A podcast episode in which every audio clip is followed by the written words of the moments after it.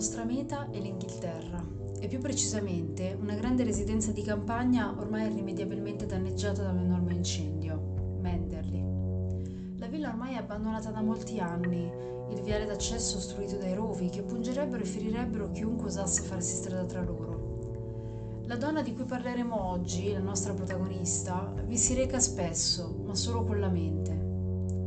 In sogno le pare di sorvolare quei luoghi tanto amati, di sentirsene chiamata. A Manderley.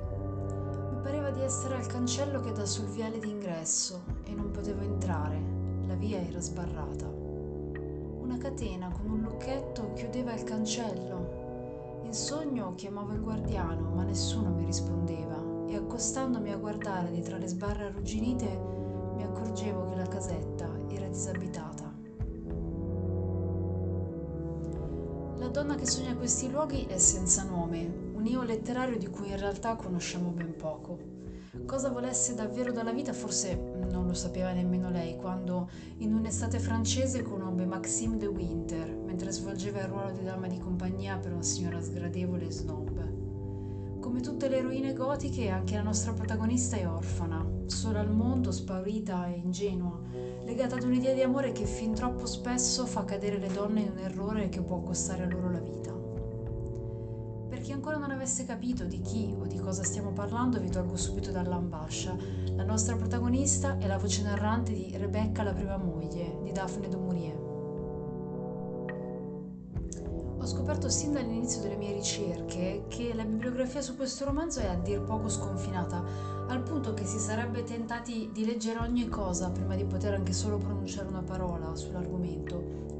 Ruberò dunque qualche istante una breve apparente divagazione su ciò che ho letto per parlarvi di questo romanzo. Dando per scontata la lettura di quest'ultimo, ho scelto tre saggi facilmente reperibili su JSTOR che è un sito che raccoglie molta della letteratura accademica di matrice anglofona. Abbiamo dunque tra le nostre fonti Daphne du Maurier, Back to Manderley Again di Richard Tilgast, Rebecca as Desdemona, Maid at the Paragon's Description and Wild Fame di Catherine Nigro, e i Patriarchal Huntings, Rereading Villainy and Gender in Daphne du Maurier's Rebecca di Oba Lompart Pons. Questo serve a sottolineare quanto la cultura in realtà sia libera e aperta a tutti, che le mie scelte predispongono eh, la lettura del romanzo verso un certo tipo di interpretazione, ma è una delle tante interpretazioni possibili, non è quindi l'unica, e, e magari questo può essere un, un inizio, può essere una piccola scintilla per accendere il vostro interesse e trovare la vostra verità.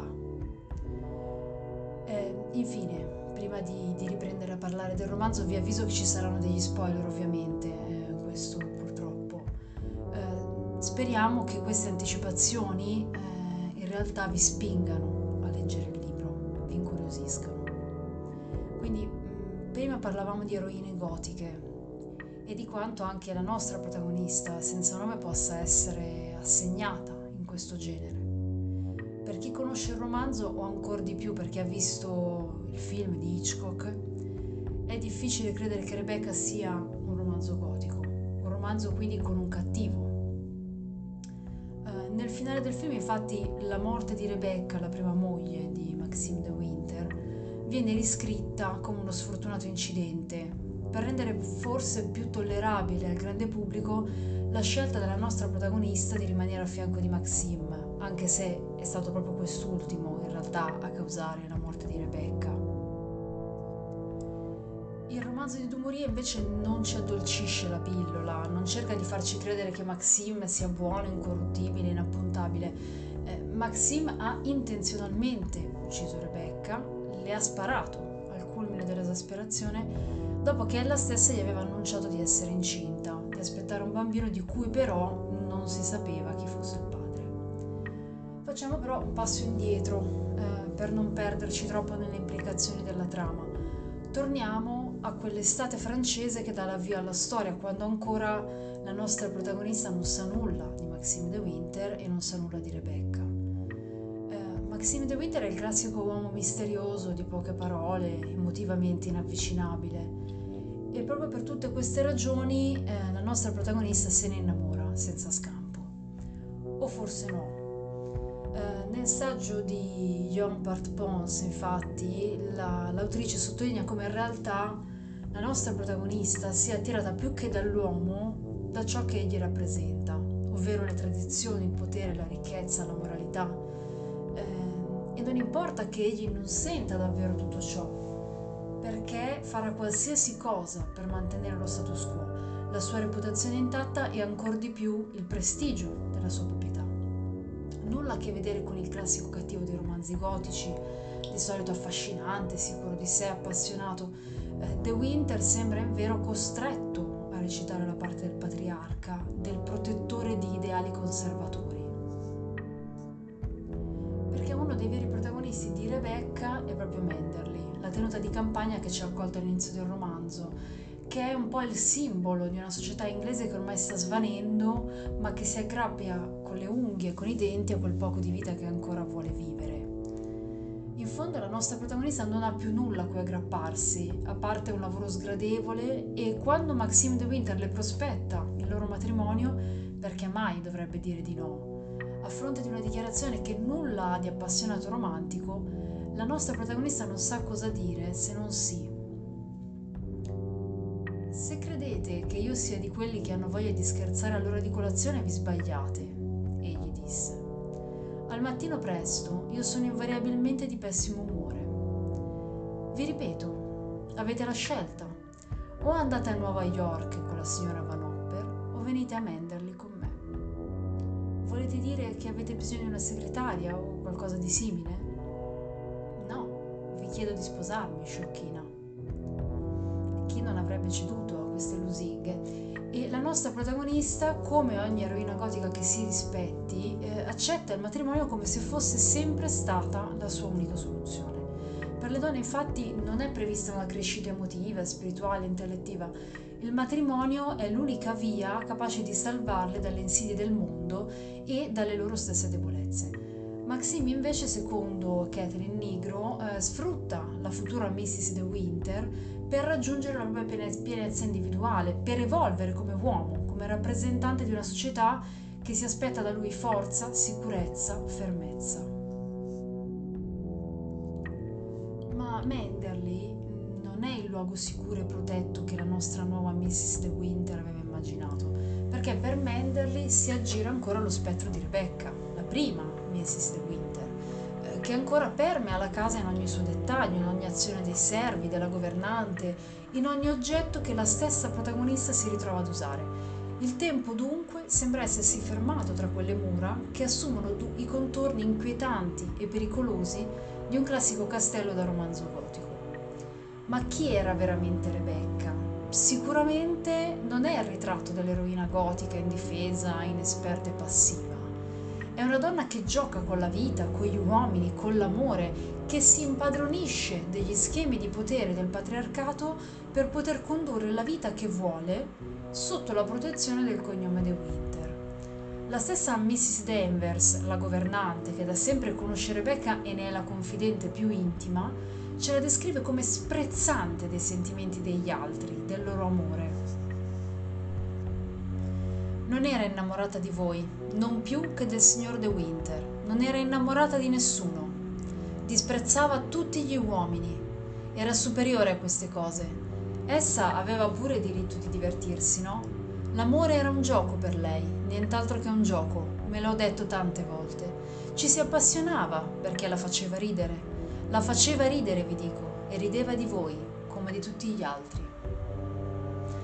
Rebecca dunque sembrerebbe una donna emancipata, sprezzante delle regole della società, decisa a plasmare la propria vita ad immagine e somiglianza dei suoi desideri.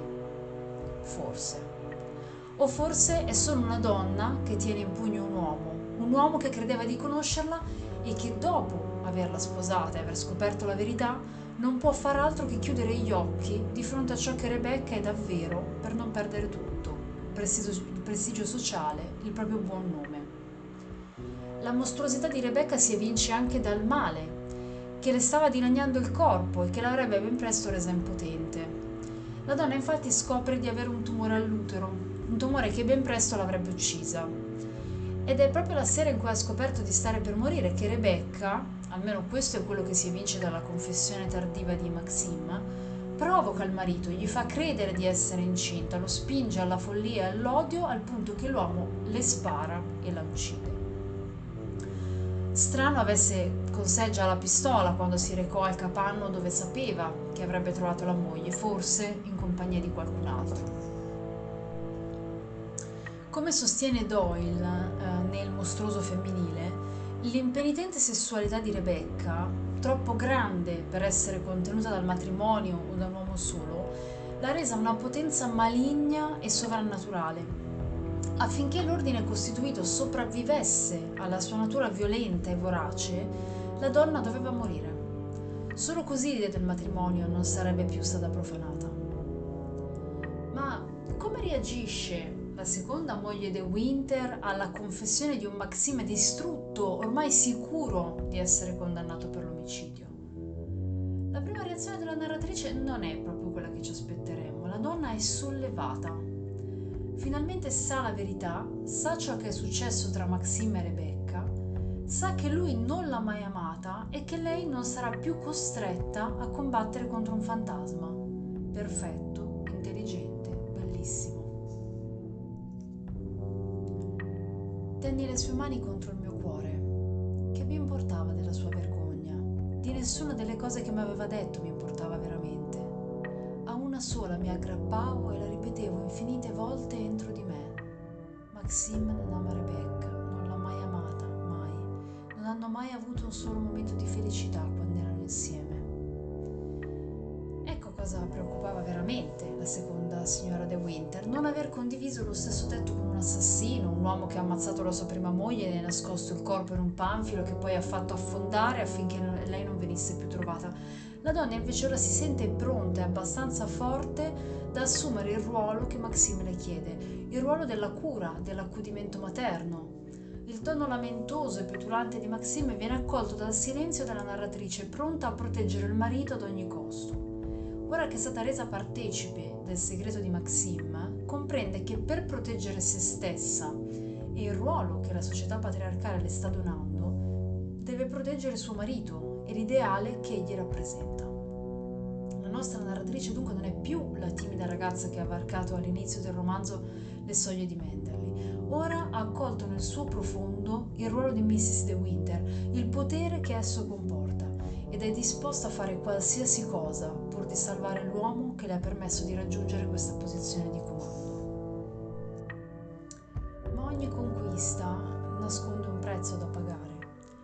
Quando la coppia vedrà il fumo all'orizzonte saprà, ancor prima di vedere, di aver perso la loro vera e unica ragione di essere, Menderly, l'ultimo baluardo di un sistema patriarcale che accoglie in sé tutti coloro che bramano